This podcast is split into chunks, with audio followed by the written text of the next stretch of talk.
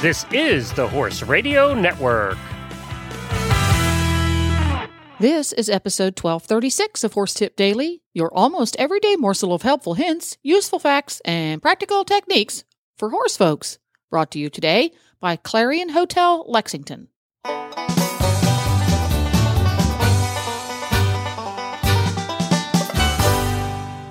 Greetings, horse people. Coach Jen here, and thanks for tuning in to Horse Tip Daily.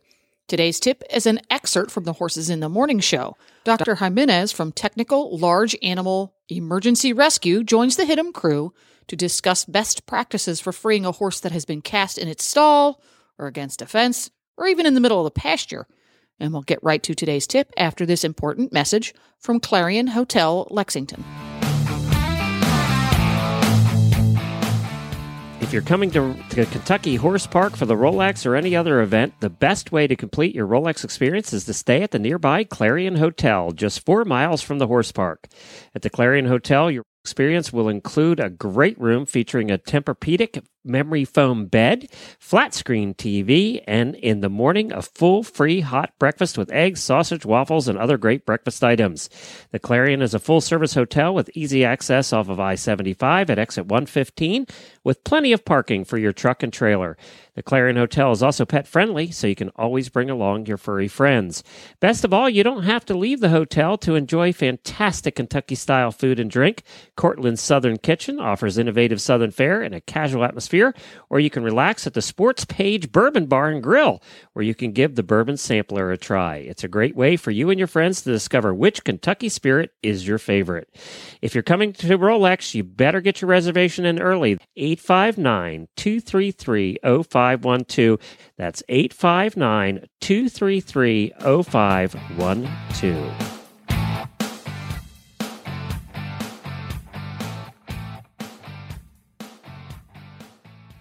Hey, Dr. G, good to have you back again. Good morning. Thank, Thank you for having me. Well, thank you so much for joining us. Uh, Apparently, you guys have got some questions about some accidents this morning.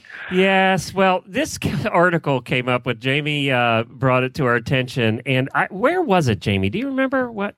I don't know, but it was a pretty legitimate website talking about how to get a horse uncast and and what it talked about was typically people oh let's put a halter on it and pull you know which apparently just keeps Wendy Ying in business, Dr. Wendy in business. Um, so their thing was to grab, you know, a handful of mane down by the withers and the kind of handful of mane and just at least pull it enough to where it's got the horse has some space between that and the wall. And Glenn said that it was total BS. I thought that was the most ridiculous thing I'd ever heard. Now I could be wrong, but it sounded bad to me. So, I Dr. G, No, you're you're exactly right. I would love to see some of the um, the average horse person that's about a hundred pounds. I would love to see them actually move a fourteen hundred. that's what I said away from the wall with the mane. with the mane, and and you can imagine if somebody did that to your head, it probably wouldn't feel very good either. Thank you, Dr. So G. I'm validated. I suppose it, it's possible that you could stimulate the horse and piss him off enough that he might move away from the wall by pulling on his mane. Yeah, that's a good But plan. You are correct. That is that is not a good not a good method. you know, technically, there's lots of methods. It's just is it a good method or a bad method? So Here, let me just let me for one second just say, okay, Glenn, you were right. Okay, yeah, We I'm never gonna hear throw that, I- so I- I- it's okay. You you broke your foot last night. I'm not going to go there today. You're on, you're, yeah. So Okay, we're going to let you have. So your horse Go fell on you. I get it. Your head was bonked. I'm not going to add to it today. So, but Dr. G, I was right. So there. Uh, you were right. so were now, right. It Dr. really comes down to it comes down to the weight of the animal, um, and really uh, one of the things that we talk about a lot is you should never be trying to solve something like that by yourself anyway. Because if something does go wrong and the horse does get away from the wall and stands up, he can stand up so much faster than we can. He can stand on you right there in the middle of the stall. So it's just not a smart thing to do, in my opinion. I suggest Well, you do go you find do? help, even if it takes you ten minutes to go find help. What do you do? What? The horse is down. What? Where, where's he going to go? Is he going to go somewhere? Well, if he does, Why he's do probably going to end up getting up. So that's yeah, That's right. Yeah. Exactly. So why do we why do we as horse people we frantically think, oh my God, the horse is down, what are we going to do? And yes, there are cases where the horse has his foot through the bars in the stall, and then he may be actually beating himself to death um, on the part that's down. That is probably a more exigent circumstance, but horses getting cast in a stall, go find somebody, get some help so that you can actually make this happen. And if you think about, did you guys post some of those photos that I sent to you? Jennifer uh, probably we, will here. Yep. Okay, yeah. If we can post those, there's there's a couple of methods of rolling a horse out of this kind of situation um, that are useful, and one that that is a preventive thing that a lot of people like to use is an anti-casting strip against the you know especially for a horse that you know does it a lot, um, which is sort of telling you that probably you've got too big a horse and too small a stall. But um, you can use an anti-casting strip or a two by four up up um, at the chair rail height in the stall so the horse can actually push against that. Um, hmm. That is a preventative method that some people use. But if you show up and the horse is cast in the stall, what can you do right then? And what I suggest is that you go get your friend, and then what you can do is you can access the hind leg, the downside hind leg, and the downside front leg if you've got enough people. But if you get the downside back leg of the horse and you can manage to get a piece of webbing or a thick piece of rope. You don't want to use a thin piece of rope, but something like yacht braid or something that's really heavy duty, um, and fish yourself a loop around that downside rear leg. You cannot imagine how easy it is because the pelvis and the spinal column of the horse are very fused. When you pull that downside rear leg at a 45 degree angle across the shoulder, as you start to roll the horse, of course, usually he'll struggle to help. He'll, his hind legs will start to roll towards you. Then his spine will come, and then, of course, his legs start to roll, and the weight brings him back up to level.